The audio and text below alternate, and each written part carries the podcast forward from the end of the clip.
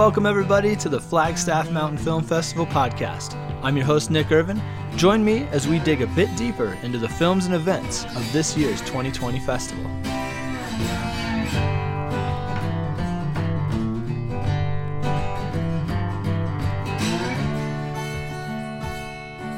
Thanks for joining us on episode number four of the Flagstaff Mountain Film Festival podcast. Today we talk with Mike Wilkinson about his film Gone Tomorrow, a really fun look at a unique climbing experience, ice climbing in Kentucky. Basically, a group of hooligans hanging out, being friends, and finding adventure.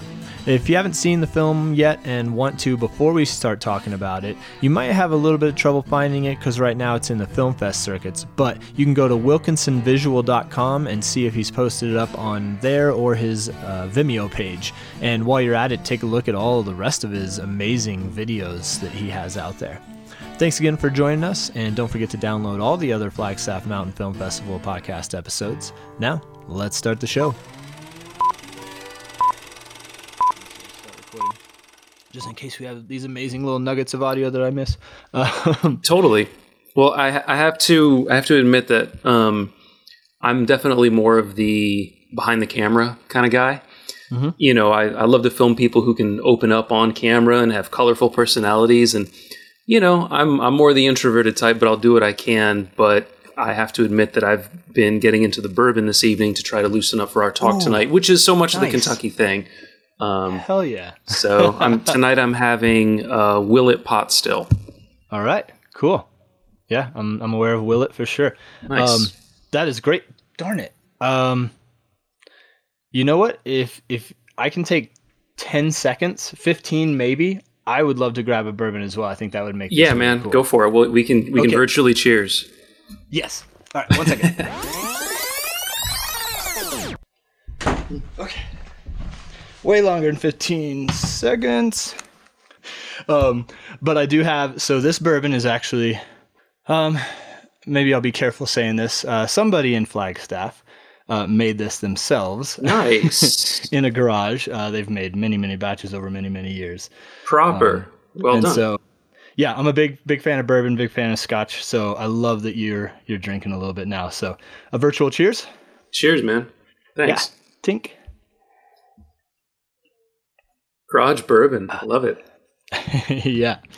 It started off pretty pretty moonshiny when he was first making it, but he's got it he's got it down pretty well now. Nice, so. nice. Has he got a, like a couple of barrels that he's gotten from some of the distilleries and um, yeah, he's still um, just sto- soaking um, staves in it, so okay. he hasn't gone to the actual barrels yet. Okay. Um, so yeah, he'll throw in a bunch of staves, and then he he's from Vermont. He throws in a bunch of um, maple that he gets sent to him as well from back east.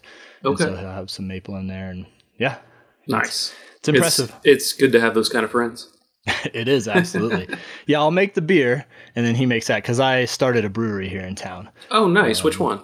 Yeah, uh, Dark Sky Brewing Company. Okay, I've been to Flagstaff a couple of times. Uh, okay, I don't remember the breweries I've been to though. Yeah, but nice. but I, I enjoyed Flagstaff the few times I've been there. That's awesome. That's great to hear. I, I like to ask the the filmmakers if they're aware of Flagstaff. And um, yeah, I love this town. So. Oh yeah, do you climb at all? I do. Yeah. Yeah. yeah I've been um, climbing for 20 years now. Well, it could be 21. I think I may have started on the rocks in 99. Nice. So. Okay. Then yeah, so I've been down to the pit and I've camped and hung out at Priest Draw. Yep. Um, nice. there was a storm one night and a tree almost fell on our tent. Oh boy. um, yeah, that was a little scary. Uh, but yeah, yeah, no, I've spent a little time down there. Oh, that's great. That's great. Nice. Awesome. Yeah, so this film definitely piqued my interest for the climbing aspect of it. Now, ice climbing, on the other hand, this is probably going to be my first year. We might head off to, it's funny you guys talking the film about Ouray. Um, and yeah. Um, I might be heading to the ice park if we can get our schedules together uh, to go do that. And that would be my second time only ever ice climbing. Um, awesome. Well, I hope I've inspired you a little bit. That's what I was gonna. Yeah, I was gonna say we were sitting on the couch. It was me, my roommate, my girlfriend, and and we, we immediately after uh, we talked about this film quite a bit afterwards. And one of the things we were talking about was, okay, we're idiots. Why did we put this off again this winter? Like we need to go go get some ice climbing. Not the kind you showcase in your film, though. a much different place Ouray is to uh, what we were seeing on the screen. So I guess we'll start this right here. Um, introduce you, uh, Mike Wilkinson, and you were pretty much a one. I think you said a one man band for this film. Uh, we'll talk about your different hats um, here throughout, but you uh, created the film Gone Tomorrow, and I'll let you kind of introduce the film, what it was about, and and then we'll go from there. Sure. Well, thanks for having me on, Nick. Uh, Gone Tomorrow is the story of Kentucky ice climbing. And you probably just heard two things in one sentence that don't sound like they go together. Um, and, and you would be right. Uh, the Southeast really isn't known for ice climbing. You know, we got a few spots in uh, uh, North Carolina. Um, and as you head further up the coast, you got a few more little ice climbing spots. But Kentucky, not so much. Um, but what I found after I moved here was that if we had two, three days of freezing temps, there would be just enough ice that you could kind of scratch your tools into with the potential for a lot more. And we got lucky in one of the seasons that I filmed, we got about two weeks of cold temps. And as in, you know, someone who was an ice climber before they were a rock climber, I was completely blown away at what I found and knew I was sitting on something special. So I started going out and filming and recording, you know, the three people in Kentucky that ice climb and you know started capturing segments that I thought was just going to maybe be a personal project off the uh, off the get go, and then yeah, after we recorded all this climbing, we started putting some interviews to it, and I'm like, this this is turning out pretty well. Um, and I don't want to give away too much, but there's a segment of the film uh, where we interview and talk with some guys who were doing this in the 70s, and their stories and commentary and the photos that they shot of what they ice climbed in Kentucky in the 70s uh, kind of took this documentary to the next level and added a whole nother dimension to it. Um, and I think that's really what um, I, I, think sort of took it from scoundrels running around in the wood, you know, playing with their ice tools to an actual proper documentary. Yeah.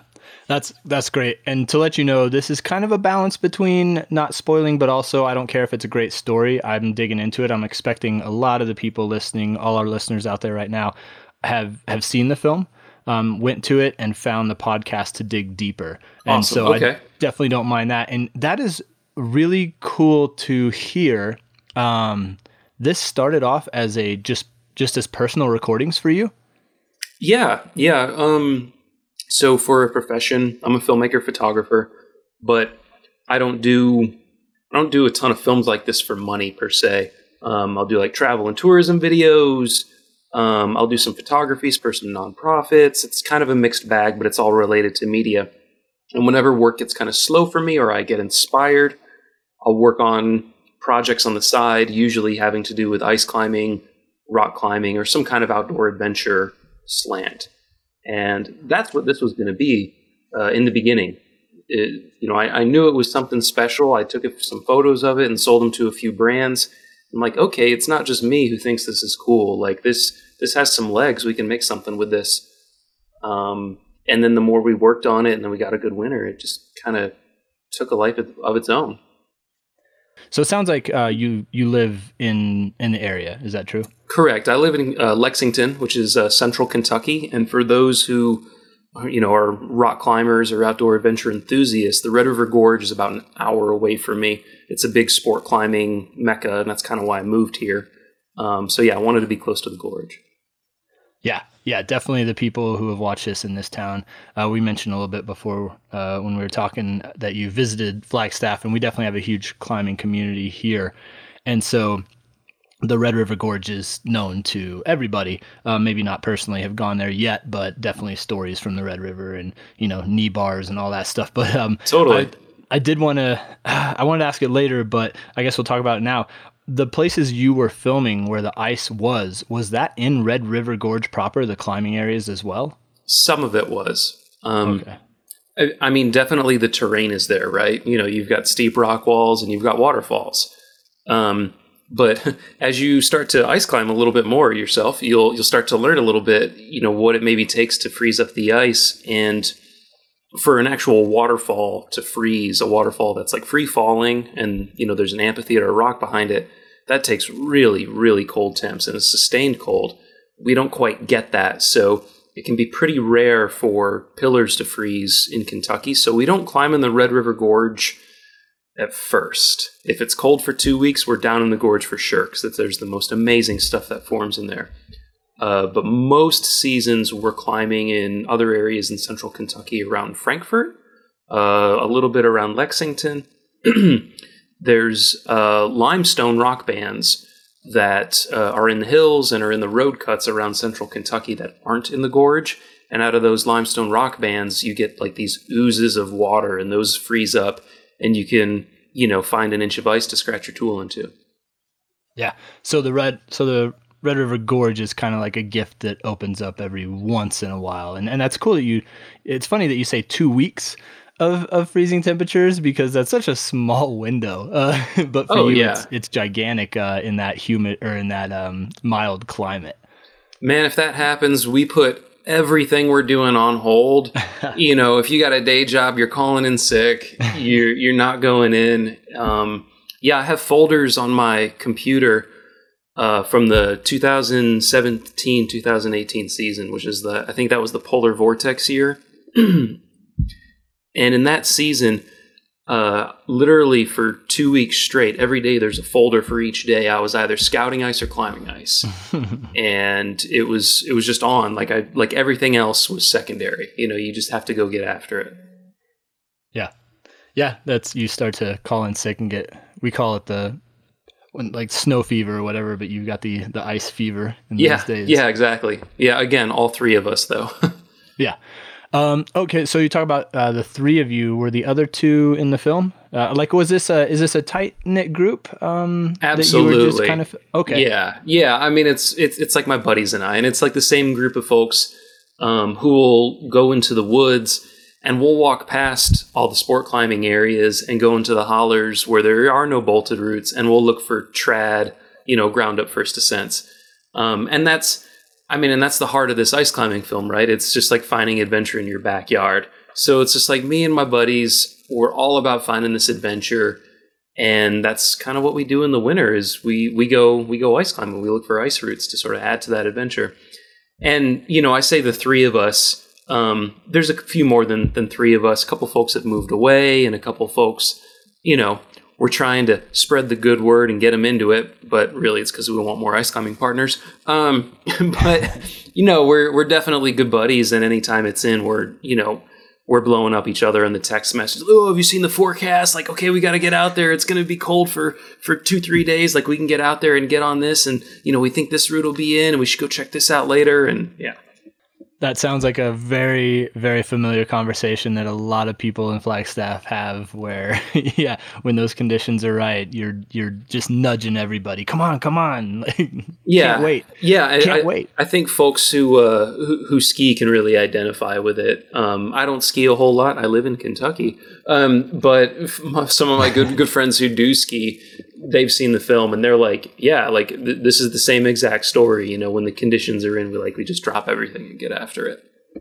Yep. The one the one issue there is there's that saying there's no friends on a powder day, but you can't really ice climb without a partner. So you do need at least one friend on an ice ice day. for them, yeah, if you want to do anything big, for sure. I've definitely gone out and had to rope solo ice. Um, really? Yeah, yeah. Can you talk a little bit about rope soloing ice? Because I'm, I'm very familiar with rope soloing on rock. Um, but if there's anything maybe different, or, or can you talk about ice ice, oh, ice soloing? yeah, soloing? I mean, I'm just top rope soloing. So I just, oh, okay. Yeah, I just anchor a tree and just climb up with maybe a gree or a, a Micro Traxion or whatever.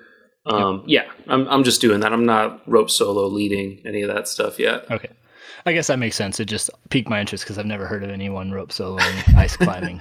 Man, you, you gotta you gotta do what you gotta do. yeah, I, I hear you for sure. Um, when when I when I read the title, it, "Gone Tomorrow," um, and ice climbing in Kentucky, I, I was very happy about what um, the film became. But in my first glance, I thought it was going to be a lot of climate um, worry and climb like like we used to have ice climbing now it's gone. It, it's not about gone tomorrow as in like changing climate. It's gone tomorrow as in like like anything can happen. Like you need to get out there now. Even if that means you're going to hike for a couple of miles and get nothing go do it anyway. And so i was refreshed actually. You know, we have plenty of films that are that are preaching to climate change and, and using all you know ice and icebergs and all that to, to that kind of thing but it was more of a of a deeper philosophy i think of of personal adventure do you find any kind of struggles with with that with people thinking it's going to be one thing and it ends up another uh, I haven't heard that one yet. Um, oh. I, have certainly heard people tell me after they've seen the film um, that they could easily have you know built a connection between the topics that we discuss and marrying that with climate change and and and getting into that whole side of the story which we don't in the film. And that was something we talked about at one point and we just felt like it didn't really match the tone. It didn't go with what we were talking about. And kind of like you just said there's a dozen other films that do that and do that better and have better science words to explain the stuff that's going on. Eh, so yeah, I, I think you can watch it and you can read between the lines and get that out of it without us kind of beating that down your throat. And for those people who don't want to look at it that way, it's a fun adventure film. And uh, yeah, it, it really just kind of gets back to the whole find an adventure in your backyard and trying to motivate people to find out what's around the next corner. I love that. I love that it's it's just a, a hoot to watch. It's a fun ad- adventure, like seeing a couple good old boys getting at it and you can go ahead and have that discussion afterwards. Um, you know, we did a little bit when I watched it, but it's not exactly. It's not. It's not key to it, and it's not in your face. Yeah, yeah. I, I mean, changing conditions and you know the weather changing is at the forefront of trying to chase Kentucky ice, but yeah, we we didn't want to make it uh you know a thing with the film as far as like global warming and climate change and all this. Just like, well, no, it's just we don't get cold winters anymore, and we're not going to get into why and all that, but it's just we don't get it anymore. And here's photos from 40 years ago of people climbing lines that no one has seen since then, and maybe we'll never see again. Um, and that really hurts me on the inside because I'd really like to go climb some of those routes. yeah, crazy. Yeah, some of those old shots um, they were talking about the stalagmites, and then it, I remember this one scene. There was a partial photo, or maybe it was a full photo, but the the photo was partial of this arching stalagmite. And and so you talk about stalactites and stalagmites. I was a earth science teacher back in the day, and I remember uh, stalactites has a T, so it means from the top. Stalagmites is building from the bottom.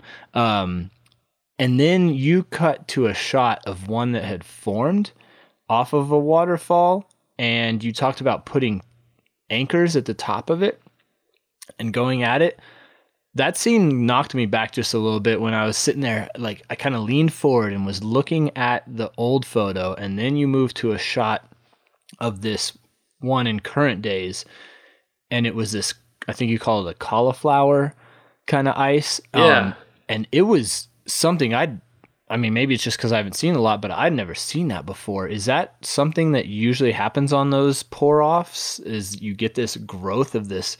It was beautiful. It was absolutely beautiful. Yeah. I don't know if that was um, something different than you had normally seen. Yeah. Uh, did you notice the guy standing there wearing bell bottoms? Uh, I noticed a guy, but I didn't see the bell bottoms. It's kind, it's kind of an time. Easter egg. Um, that's that's an old Tom Martin photo from the uh, late seventies, I think. Uh, okay. Yeah, yeah. If you notice the guy there, he's wearing bell bottoms. Um, so to answer your question, yes, uh, uh, free hanging pillars of ice. Um, if you go look at you know hundred foot uh, ice pillars, um, say from like Colorado, like in Vail or something like that, um, the Fang or the the Rigid Designator, um, you'll see that the first maybe 50, 60 feet is what we refer to as like cauliflower ice because it kind of looks like cauliflower and it almost looks like it's growing up from the ground and then at some point it kind of hits this singular pillar and that pillar is what goes all the way to the top. So when the ice is forming and this is anywhere not just kentucky um, it freezes as it starts to run off the top and it freezes when it hits the ground. So they kind of build from the top and bottom and meet in the middle more or less um, and it's very, you know, condition dependent. You know, if you get like these little microclimates and it's windier, colder, 100 feet up than it is 100 feet below, that could be a little bit different. But uh, those climbs and those pictures, they had formed so tall from the ground up, but just not connected with what was flowing off the top because that was maybe only 30, 40 feet. And then there's a big empty space of 50 feet where they just hadn't met because it didn't stay cold long enough. Yeah, it was such a cool feature. Um, and, and that definitely sticks with me. And I think people who watch this film, it might with them too. And all of a sudden you pull back and you see that and the person in perspective sitting at the base is what blows me away. Oh yeah, just, they're super tiny. Yeah, and we're used to, you know, I mean, in this society, we're used to seeing things instantly, and and to my brain trying to imagine that growing um, was was part of the cooler part of it too. Like it did grow from the bottom up, and yeah, it was just it was a beautiful shot. Yeah, I just yeah, want to say kudos it's, on that. Um, that awesome. You know what? What makes that the, the thing in Kentucky that's unique about that kind of thing is we climb that stuff because it's going to melt before it connects. So we just we make the most of it. You know, if you're in Colorado, you can just wait for it to connect and, and then you go climb the whole thing. We can't really do that here most winters. Yeah, you gotta be ready. Like yeah. you said, you gotta you gotta take that opportunity um, when it comes. And I, I think again, I'll I'll come back to this. The whole talk about the film is is this thing that you you have to go find it now because it might be gone tomorrow and that opportunity might be gone tomorrow. You just have to go out there and be like, you know what, we might not find it. And I think you have a couple lines in the film where you're talking about going for miles and it's just you come up empty handed. Mm-hmm. Um, but uh, someone in the film says, "But you know what we did? We had a great time hanging out with with great people." Exactly um, on that adventure. So, yeah, um, I want to talk a little bit more about kind of the, I don't know, a little bit about the filmmaking uh, aspect of it because that's I want to dig deeper into that. And okay. so, when you went out there, I know it started as just having shots personally, but it started turning into a doc documentary kind of thing. Was there a point where you were shooting that your thoughts actually change that season and you you changed shot selections um, because you thought this was going to be something bigger? Yeah, yeah, absolutely. Um, my my thought process definitely changed. Um, and this, gosh, I started filming in 2016 um, the the winter of 2016 2017 i started filming the first little bits um, and that was truly run and gun you know I'm, I'm out there to climb as much as i'm out there to try to film right? And again mm-hmm. because there's only a few of us i know that addition to you know climbing and filming i'm probably going to have to belay a few times. You know i got to hike out there with all my stuff. So you're a little limited. You're not doing a ton of shot planning like hanging out with my buddies, you know, we're we're kicking around some ideas like, oh, it'd be fun to, you know, maybe stage a shot where we climb one of these little limestone runoffs that's at the side of the interstate and we get a shot where you know the tr- semi truck goes by and it honks the horn and you're there just uh, you know chuffing out on like this you know little sketchy ice ooze and you know we talked about doing some stuff like that but in reality it was oh we're going to go into these couple of zones and you know, I'll shoot some close ups and I'll shoot some establishing shots and just basically trying to get safe coverage of these things. Um, and I'll we'll keep coming back to this this whole podcast because it could be gone tomorrow.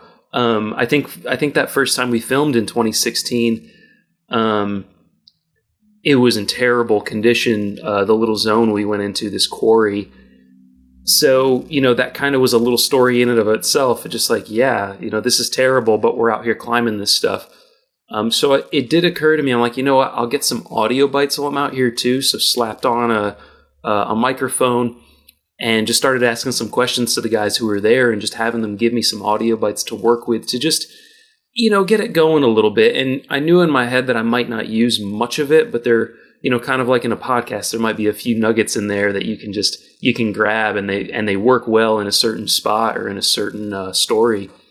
Um, so I just started rolling for kind of safety's sake and wanting to start collecting footage because I knew it was going to take more than a couple seasons.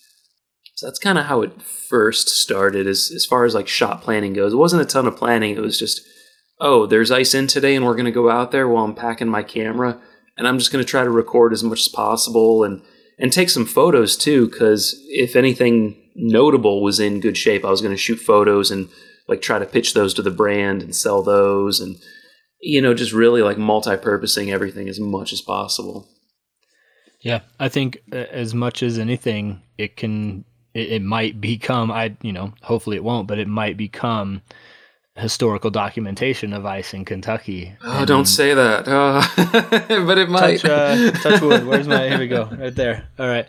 Um, yeah, but but it in that sense, I think it's important, like you said, to like using the word "gone tomorrow" or the phrase "gone tomorrow." Um, yeah, documenting some of that stuff. Uh, so the quarry. I did have a question about the quarry. yeah. Uh, so you said that was bad conditions early on when you filmed because that was right off the bat. That was the first scene. Yeah, yeah. In uh, in so the film festival cut that that you've seen and most folks have seen is a twenty minute cut, and so there's a longer cut that we're doing oh, at really? some private screen. Yes, mm. really. All right. um, that we're that we've just done at some private screenings. Um, I mean, film festivals want shorter edits, right? You know, they yeah, they, yeah. they want shorter films to fit into their programming, which totally makes sense. Um, sidebar: I did a documentary film on climbing development in India that was like nearly an hour long. No festivals wanted it, and that was a big learning experience for me. it's like the next Oh. time I do this, I'll do a much shorter project. Um, so when I did start cutting this, I had it in mind to do um, to do a shorter piece, something that was just a bit more to the point and fun, uh, expecting that film festivals would be more receptive to it. So anyway, back to the quarry. Um, the film does open on the quarry, and we just jump right into it. Um, it was the the shots in the quarry. That was the first place I ice climbed in Kentucky. Was this quarry, and it's the first place every season that holds ice. And it's also the last place that holds ice. It's the first place to freeze up and the last place to melt out. It seems to stay just a little bit colder in there. And because this quarry has this, you know, rotten limestone everywhere, and there's all this uh, water that oozes out of it, it tends to freeze up much easier than anything else. Um, in fact, I was down ice climbing that quarry about a week ago. Um, And it's the only day that I've ice climbed in Kentucky this entire season. It's probably going to be it. Yeah, so that that quarry was was when the first panning scene came out and you saw the water at the bottom. Um, that was cool. I I visually thought that was really awesome. To, Yeah, it's one of the one of the most uh, aesthetic looking routes, and uh, so I ice climb in Michigan a ton. So we're on the cliffs at Pictured Rocks, and we're over open water. Like that's a thing there. So I'm so I'm used to that. Um, but it still is a pretty unique thing to have an ice climb form over open water, and it makes for a pretty rad visual. Um, so to touch on a question you had earlier about like planning shots, once we got a good winner and we were like full on into like okay, I'm recording every day and I'm getting good content, like you know this is happening.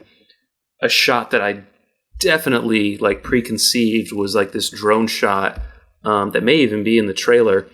This drone shot where the the drone's kind of floating overhead with the camera looking straight down, and it's flying backwards as uh, my buddy Heath is rappelling into this uh, ice route over open water, and the water is just like black or, or like really deep blue. So so as this drone's moving, and you just see like this you know 200 foot chasm just open up all of a sudden. It's just it looks like he's rappelling into the abyss, um, and that's the name of the route is the abyss. Um, so that was one thing we definitely was like, I need to get that shot. Yeah. Oh, I remember that shot for sure. Absolutely. Yeah, that was kind of near the beginning ish of the film, and yeah, um, it's almost it was almost a little um, uh, I don't know, disorienting is the right word, but Oh, like, yeah. I was like, whoa, like yeah. As you pulled back, I was like, at first, I was like, what's going on? I see him repelling, and what's that big old black? Th- oh, okay, he's Yeah. going down towards towards that. it's an area. unusual perspective for sure. It is. Yeah. Yeah. I like that. Nice. Cool. Um, and then another one more question about the quarry Yeah. is the story about the uh, police that came by. Did anything ever uh, happen about that? Was access, you know, restricted, or was that the only No. kind of thing that happened there? So, so I wasn't there that day. Uh, uh, Heath uh, tells the story. Um, the the police in Central Kentucky, uh, a few of them, um, I won't say are involved with the Kentucky ice climbing, but they have been present for some of the Kentucky ice climbing. And you know, as long as we haven't been doing it, you know, right off the road, where they'll just, you know, hey, get like you guys can't do that here, get out of here.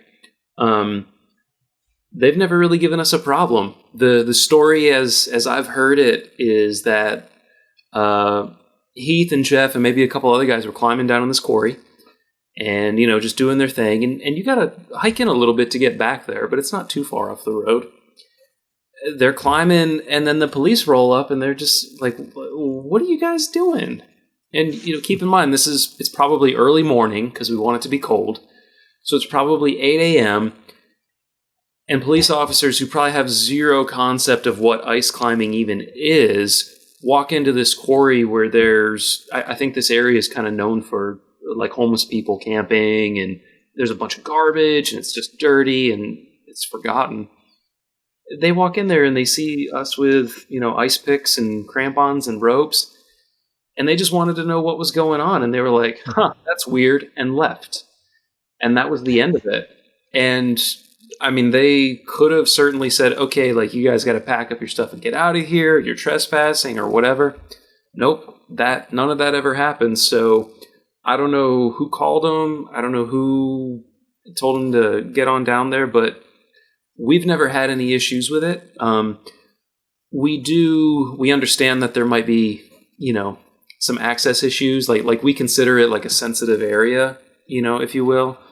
We don't. Uh, broadcast the fact that we're down there ice climbing, but for the handful of us who ice climb in the area, we kind of know where it is and we just, you know, we, we roll in, we keep our heads down and we get back there and we don't make too much of a racket and we get out. And, um, I don't think we're hurting anything. So as long as we keep it that way, I'd like to, I'd like to keep it going there because I would hate for that place to get closed off to us.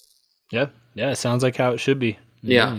go in there, have your fun and not hurting anything, like you said. Exactly. And like they said, it's, um, you know, very active area in the summertime that season with uh, with transients and, and, and homeless and that kind of thing. So mm-hmm. um, in the winter, it sounds like you guys are making like zero impact compared to probably all the you know other trash that could be left there. So absolutely.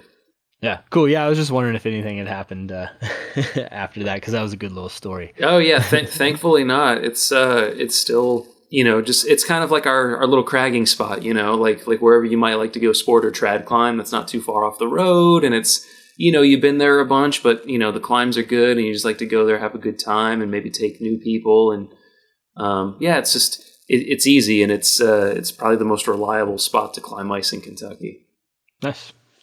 Good deal. Um, there was a, a quote in there where uh, I don't know if it was if it was Heath or someone who said Uh, he was like coming down, uh, it looked like off of a climb. He's like, woo, like kind of hooting and hollering. And he's, he says, he goes, this is fucking stupid. Kentucky ice. What are some reasons that it's fucking stupid? Well, the fact that we're trying to lead some of these routes that really aren't in very good shape is pretty fucking stupid.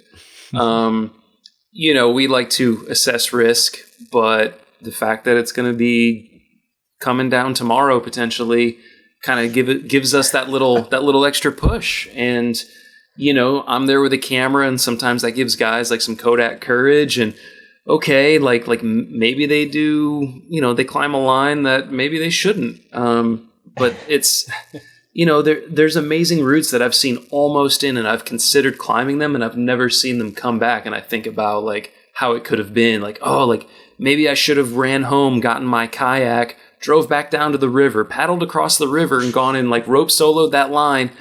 And that would have been fucking stupid. like, you know, the, these things are always like they're pouring wet because you know if, if it's a waterfall route, it's not you know a limestone ooze or whatever. It's probably pouring wet on most of it, if not all of it. And part of it is frozen, so you, you know you're to get soaking wet. You're to do this thing um, and then you come down and you're just like, was that was that really worth that risk that I just took? it, it it it does look super wet. All the shots were just streaming down. Most yeah. of the shots were streaming down water. Yeah, most of them.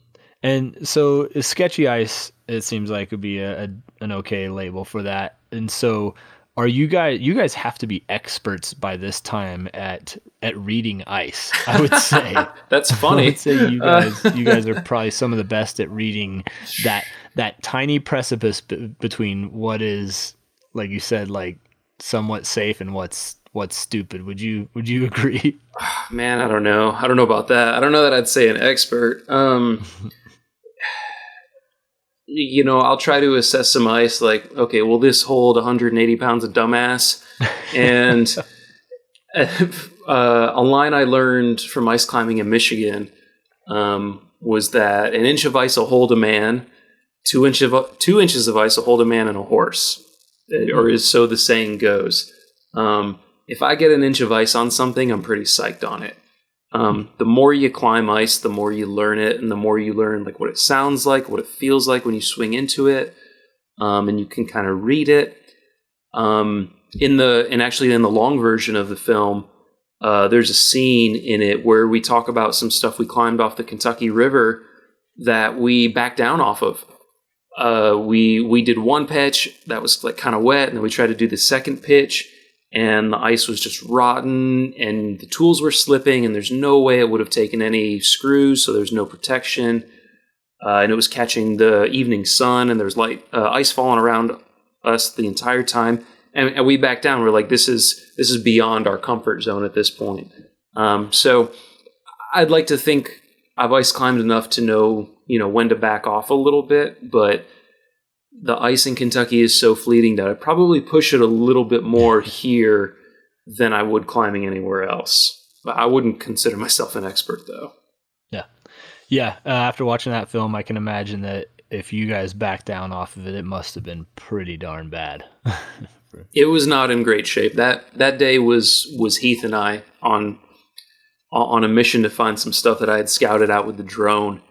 And we knew it was going to get uh, sun in the evening um, in this little rocky amphitheater, but we we marched out there anyway because it was the last day to get on it. Um, and we got out there and it looked really cool. And then you got up to it and just saw that it was garbage. Um, so yeah, that was a that was an interesting day. That was one of the more epic days of of like just bushwhacking and just we like hiked out in the dark on like somebody's farm and then had to walk up the road three miles to like get back to the van. It yeah, it was messed up. Yeah, messed up, but a good adventure story, right? Oh yeah, yeah, it was great. um, so another part of the film that really stuck with me was, and it's very similar to looking at old rock climbing photos and thinking about how the pioneers were were equipped. Uh, there's a, a part of the film where you guys are talking about the you find out basically that you guys thought you were these studs and you end up becoming like these nothings compared to these older guys who had done it in the 70s and i thought that was really really cool to to see the especially you, you zoom in on a crampon that's I, I, forget what it's called. It's called like a flexible crampon or like um yeah strapped on uh strapped onto your boot just like leather straps these flexible smc crampons i think. Yeah. Yeah and that's got to be way different. I'm thinking of trying to take say like micro spikes from Kahtoola putting them on my feet and doing something where these days people have those stiff edge ones.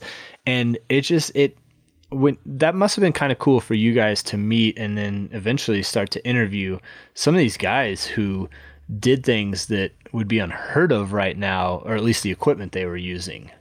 Yeah yeah i mean i was completely blown away when i saw what they were doing with the gear that they were doing. Uh, and there were other people in other parts of the world who were who were doing this too. Uh, it's not an isolated story but hmm. for having done it in kentucky and knowing some of the climbs that they tried to get on uh, it's really inspiring to me. And you know, their their roots are being in Kentucky, so I can really identify with it. Uh, but yeah, I don't know how they did it. I mean, the gear that we have now, it just it makes it like cheating compared to what they had. Yeah. Did you know about them before, or was this a discovery that happened pretty recently, like within the filming? Uh, this happened over the course of the filming and uh, I wasn't the one who who discovered it. Uh, Heath found it online. Um, the the way he says it is, uh, you know, he goes online like just Google searching Kentucky waterfalls and Kentucky ice waterfalls just to see what Google has, and he discovered this uh, SuperTopo post from Kevin Pogue, who's one of the gentlemen I went and interviewed and Kevin had posted all these photos that he shot from 77 to 81, I think. And Heath sent me this link, and I mean, you know, my jaw just hit the floor. so I started reading through this stuff. So immediately I'm like trying to track these guys down and send them emails. And it was primarily Kevin and his climbing partner Ed, and they were leading this stuff um, on very substandard gear, and they had really cool photos of it. And I was like, oh, like I got to get this into the documentary. You know, if I can interview these guys, that'll be great. But they also have photos to go with it. If they hadn't have shot all these photos and they just had the stories, I think it would have fallen flat. Like it just, it, it wouldn't have done their stories justice without the photos. So with it was a huge stroke of luck that Kevin just happened to be, you know, an enthusiast of a photographer with his film camera and actually shot some really amazing images. Um, so we tracked those guys down, and Ed lived on the west side of Colorado, and Kevin lives out in Washington State. So I did a big road trip one summer and was like, "Look, I'm coming out to see you guys, and I'm going to interview you, and I want to hear your stories. Like, I want you to tell me all about it." Um, so yeah, meeting those guys was just next level. It was really cool. Like I could hang out with those guys all day. I bet. That's so. That's a great part of, of of digging a little bit deeper into your film. Um, a lot of people will be immersed in in the story and the filming and forget about how much it takes to put a film like this together. You actually took a road trip to get these shots where when I was watching it, I was just like, oh, cool. They like were down the street and they invited them in and they did this interview. But no, there's a lot more involved. So you actually went specifically for this film. I'm sure there were other side trips and, and everything you took, but the behind the scenes yeah. Um, well, that I'd like to talk about for sure. Sure. Um, I mean, I like to take road trips in the summer. Um, you know, go do some routes in the Tetons or Colorado mm. or whatever. Um, and the summer we did that, uh, we were going to do a road trip for for a few weeks. I mean, we just talked about it, my partner uh, Jennifer and I, and doing these interviews was like, okay, well, we're just going to build that into our trip, and that's going to, you know, sort of lay the foundation where okay, uh, you know, we need to be in Western Colorado by this date, then we need to be in Washington by this date, and then we're going to fill in the blanks around that. And hey, guess what? Business expense done. I get to write this off now um, because I'm going out there to shoot some stuff for this documentary. Sweet. Um, so I was able to coordinate um, their interviews within like a you know a week and a half of each other, and I think uh, out in Colorado, you know, we went out to like Maroon Bells and hiked around there. Um, made our way out to uh, Zion and you know, did mm. the uh, did the Narrows hike, which was amazing. Favorite hike, by the way. Nice. Went up to Washington, and then Jen flew home from the Jackson Hole Airport, and then I hung out in the Tetons and like climbed for two weeks, and yeah, it was awesome. so you guys, uh, this was another kind of question. It, it, seems like at least, and I'm thinking Heath is the one I'm thinking of. He was a main part of that film. Totally, right? he with a tree tattoo on his arm. Yeah, he he's got he had I don't know I don't know if he's got a tree tattoo. He's the guy's got tattoos on his arm for sure. Okay, yeah, and he's hilarious. Yeah, I mean, yeah, no, the the guy is the life and personality of this film. Uh, I mean, going out and filming while climbing, like he definitely says some fun stuff off the cuff. But he, um, luckily for me and for this film, he just totally nailed his interview told some really good stories and was really colorful and entertaining. And uh, oh gosh like as a as a filmmaker like you can't ask for anything better. Yeah absolutely. When that just falls in your lap you're like yes yeah. okay. um and so i bring him up because when he was talking it seemed very um he, he was very much settled in in Kentucky and and even to the point of talking, you know, like why why the hell would I go to Ouray and all these um, these other spots when I got this here? Um, but uh, I wanted to know, and you kind of answered it here about these road trips. Do you guys go seek ice in other places as well? Uh, not like we do in Kentucky. Heath has since moved to Chattanooga, um, and I was down there just a couple uh, weekends ago, hanging out with him. And on the drive back to Kentucky, I saw a bunch of ice on the road cuts on the drive back. I was thinking about calling him, but uh, we, we, haven't gotten into that yet. But I wouldn't put it past us to do that somewhere in between Chattanooga and Lexington, just because that's where we stay now. Um, we'll, I mean, we'll take trips in the winter to go ice climb for sure, but those will be to destinations, not to go you know bushwhack into the woods looking for something that may or may not be there. Now we'll we'll we'll do that at home on our own time. Yeah, absolutely. No, it makes sense for sure.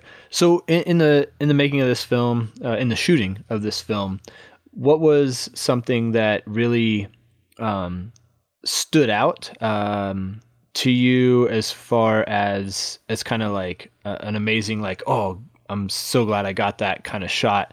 Um, in other words, what's what's kind of one part of the film that you're that you're really proud of, um, filmmaking wise, videography wise. I think you actually you may have talked about it already about the shot above the above the water above the quarry, but yeah, yeah, you know I I wouldn't have mind doing that one a few times. Um, I was having a hard time connecting to the drone. Um, it was having some mm. signal problems, um, so I didn't execute that one maybe as perfect as I wanted to. um, but eh, you know with the filming of this documentary, we didn't get chances to do things twice. Mm. Um, you know, we weren't. If you go watch a climbing film, if you go watch Reel Rock, whatever, these climbing films, um, they'll have these athletes probably do multiple takes, and they'll, you know, you get all these close-ups and you get these cutaways and all these beautiful angles, and that's great. Climbing Kentucky Ice does not afford us the opportunities to have that approach uh, for our production which is unfortunate, but that's just kind of how it is. Like I could kind of cheat it and shoot some random like close-ups of tools going in the ice and screws, but that, I don't know. It, that's kind of not needed. I would have loved to have some more top-down footage of some of the climbing, but when it was literally me and a belay partner to go climb a route that we had never seen before, and the sun's only going to be up for another 30 minutes, so we just got to get on this thing. It was literally all I could do to put a camera on a tripod and press record and walk away from it and that's it. That's that's what I got. Hell, I think one time I didn't even have a tripod with me. I just sat it down in the dirt, pointed it, um, and that that sucked. I wish I would have been able to get more. Um, anyway, I'm I'm digressing.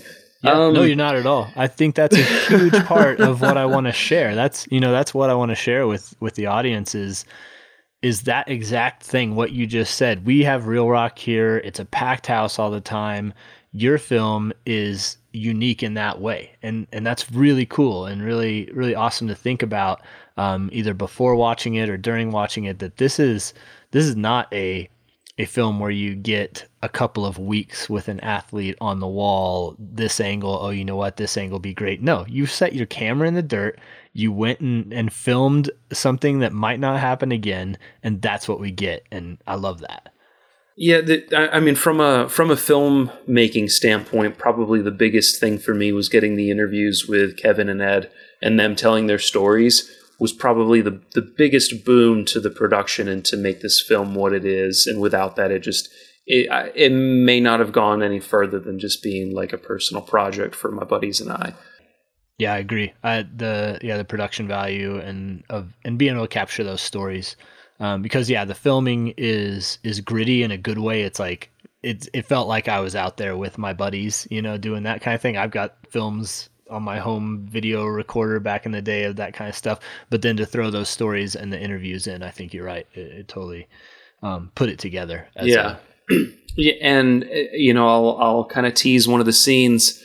Uh, just being out there and rolling and just being ready if you've ever shot climbing, you know that you you know the the butt shot is boring and you want to avoid it, but sometimes that's kind of all you get is the butt angle. Uh, and for those of you who don't film rock climbing, that's just where you're you're on the ground and you're pointing the camera upwards, and you inevitably get really great shots of your climber's butt.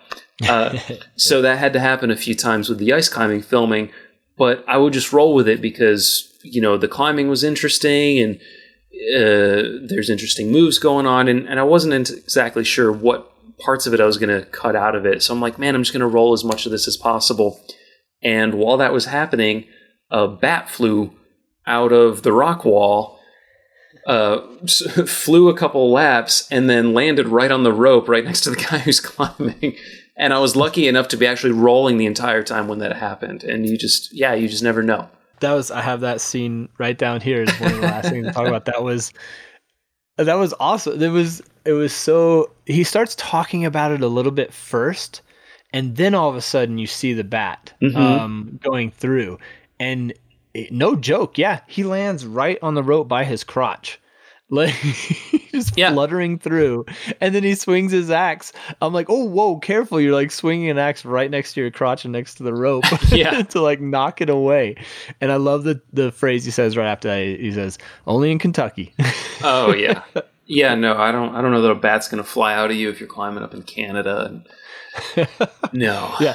That so that whole little spot was kind of cool too. It was like a little chimney mixed climb kind of kind of spot. Um, I don't know. I thought eh, yeah, that was a memorable spot in it. And like you said, the butt shot is something you try to avoid, but you know when you're a filmmaker, you just keep recording. Just record. You know whatever you you think you might end up getting. You yeah. might get a bat. Who knows? Yeah, exactly. You you you get what you get, um, but you're not going to get it if you don't press record and and kind of go for the shot.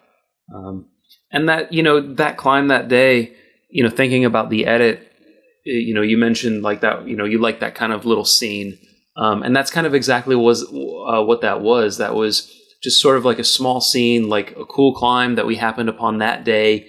There's a good story to it, um, good footage from it, um, and that was just it found a place into the part of the film where we talk about climbing in the Red River Gorge, um, and that you know, th- that's sort of an example of how the rest of the edit of the film went. Um, was like, you know, when we did find good climbs, so we did have good stories about them, we tried to like interject them into those different areas to try to tell that story. So there's not just like this, you know, linear narrative from place to place or from time to time. Um, it's just like look at these different like wild places and I don't know, look at us scratching our tools around and having fun. Yeah, yeah, that's well, you hit that perfectly because that's what I got out of it too. Um, from that scene to the one where you guys are on a canoe down the river breaking ice to try to that's hilarious. That one that scene was great. Uh, yeah. Um, that shows just the struggles. And then they're talking about oh we've got our gear and all this stuff. And i'm thinking of the filmmaker. I mean being you know you know i do some videography and stuff like that. I know that they're talking about all the gear. And then you on the other hand have all your other additional gear that you're bringing out there that you have to worry about. so, so if you see the footage in the film, you see, you know, one canoe with a couple of dudes in it, but there was a second canoe and that had me and two other guys in it, and it was only a two person canoe. So I got to sit in the middle on a beer cooler, which raises me up, you know, another two feet. So, you know, we're super tippy in this canoe and I'm holding my backpack close to my chest, just like, don't tip us, guys. Don't tip us, guys. And it's not that deep of a creek, but, you know, it's deep enough and cold enough. Yeah, no, I didn't, definitely did not want to go in. That would have been, would have been bad times. No. Yeah, but, but that saying that, like, I kick myself sometimes because uh, I kept my gear packed up just, you know, from, from splash or if we did go in. But once we got on this creek and paddled down maybe about a half mile, the sun crested um, over the ridge where the ice climbs are, and all this uh, mist started to come off the water, and there was this beautiful shot, and I didn't get it because my camera was put away. Yeah. Oh, and well. you know, I, I should have just kept it out because you know whatever. If it goes in the water, goes in the water. It can it can get replaced, but I can never get that shot again. Yeah. Yeah, and that's so. Um, but you got it in your mind and in your brain. Yeah. Together is and that's kind of like I said I've been doing some videography but like that's been a little bit of a struggle is when you have the camera out you know what are you possibly missing personally? And then when you have the camera put away what are you what are you missing shot wise yeah. Um and yeah that's just been I don't know if you think about that at all about like just putting the camera away on some trips or or always kind of where's where's the camera? Where's the shot? Where's the light? You you start looking at lighting everywhere. Yeah. Yeah, no, there's there's some trips. No, I specifically don't bring the camera uh, so that I can be in the moment myself. Um, but then there's other trips. I'm like, oh, we're gonna go do this sunrise hike on this, you know, on this ridge trail. Yeah, I'm gonna take my camera. Maybe I can get a shot of something I can sell. You know, maybe there's something good out there. Cool. Yeah, I find it's a balance. Yeah, um, yeah, absolutely is. Yeah. Um, Sweet. Well, I, I think the description of watching this film is it's a hoot. Uh, I had a, a, great time watching it, and I can't wait to watch it with a bunch of other people in the film fest because I think it's right up Flagstaff's alley. I'm so glad this is a part of the Flagstaff Mountain Film Festival. Um, so yeah, thanks for submitting this one. It's it's gonna be fun to to watch with everybody. Um, is there anything else about the film you'd like to like to discuss? Yeah, uh, you know, just in I hope people have a good time um, watching the film and uh, somewhat like yourself, maybe get inspired to go try out ice climbing. It's kind of like a it, it's a niche of a niche activity. Like people consider rock climbing to be kind of a fringe sport. I mean, it's certainly grown in popularity, but you know, getting into ice climbing is an even smaller subgroup of that group of climbing. Um, and I just get excited when people sort of find out about this sport and get into it and to see their faces light up the first time when like you know they swing a tool into a big thing of ice. Um, it's it's pretty fun you know i like spreading the good word about it. So uh, i would hope that some people see this and maybe get inspired to try ice climbing and you know kind of like yourself maybe go out to the Ouray ice park or go to the one of the ice climbing festivals where you can rent some gear. They have a good one in michigan that i go to every year. Uh, they have the Ouray ice festival in colorado which is pretty cool. Um, but yeah, yeah, try it. Like go go try some different adventures. It's uh you just need need a warm pair of gloves and you can rent everything else you need and yeah, it's fun. Nice. That's great. Yeah, just get out there and do it. And I think uh, inspiration could happen. We have, I mean, we're in the high desert, so we don't have a whole lot of ice though either. But some years, this might cause some people to go out to places they might be familiar with, like Sycamore Canyon, and and throw some tools, like you say, scratch your tools into some stuff that they might not have before watching this film. So your inspiration is both welcome and a little bit uh, will be interesting. cool. Yeah, I hope people identify with it. Yeah. Oh, oh I think they will. So, Mike, uh, where can people check out more from you, whether it's more videography or photography? Uh, where can they find you? Uh, they can just find me online, you know, like everybody else. You know, I've got the Instagram account, the website, blog. Uh, wilkinsonvisual.com. Uh, if you want to know more about the film, uh, just go kyicefilm.com. Uh, and you can see a bunch of uh, you can see the trailer and a bunch of images, uh, info about the film fest we've gotten this into. Um, that's all up there. Sweet, yeah, and you've gotten uh, quite a few. It looked like um, from the from the beginning image there was there was quite a few film fests that you've been a part of, including Banff, correct? Yeah, yeah, we got into Banff. Um, nice. So right now, I think we're sitting on about uh, nine film festivals that we've got into, and a couple of world tours um, which has just kind of blown me away. Um, my little mind cannot comprehend that just yet. Uh, but every once in a while, I'll get an email from someone uh, in some random city or even a foreign country, and they just want to let me know like how much they like the film. And I go, "Whoa, cool! It showed for you in that city. That's awesome." I'm like totally blown away that like people care about and are enjoying. You know, just like me and my buddies hanging out in Kentucky. Um, yeah, yeah. So that's that's been super cool. Um, and, and as much as I talk about like this is a homegrown project and was a personal project on the onset, I mean, I, I do this kind of work for a living. Like I do travel and tourism and adventure content for a living. So I sell photos to the climbing magazines and the adventure magazines and uh, done some work for Red Bull here and there. So, you know, it's definitely in my wheelhouse. Um, but, you know, always looking for more of it. Nice. Well, yeah, you say you're surprised when people say, you know, give you kudos and you like it, but you put a lot of work into this. Uh, like we said in the beginning, you were basically a one man band for this, doing the not only the filming, the editing, the the scripting, but a lot of times the climbing as well. So um, this is a really cool thing to to be able to sit down and talk to you about this because this was this was all you and, and a lot of hard work went into it. So kudos to you for that. Well, thanks. I'm definitely going to put on my resume now. Uh, can film while belaying. yeah, right. Yeah. oh, careful. You might get a lot of uh, a lot of opportunities with that. Uh, yeah, yeah. I got to have a willing partner, I guess. yeah. So awesome! Thank you so much, Mike, for for coming on and helping us to dig a little bit deeper into both the the filmmaking process of this film and also some of the great stories that went along with it. It was uh, a great conversation for me personally, and I think a lot of people listening to this are gonna, like I said, have a hoot listening as well. Awesome. Well, thanks, Nick. I hope you uh, enjoy your homemade bourbon there. oh, I, I I already did. awesome. all right, all right. Well, thank you guys so much for listening in and digging a bit deeper into the film with us. For more information, simply go to the show notes for a couple of links on the filmmakers and the films. If you enjoyed this, please take about 30 seconds to subscribe and rate the podcast so that we know y'all are digging it. I'm Nick Irvin, you're you, and this has been the 2020 Flagstaff Mountain Film Festival podcast. Cheers and see you next episode.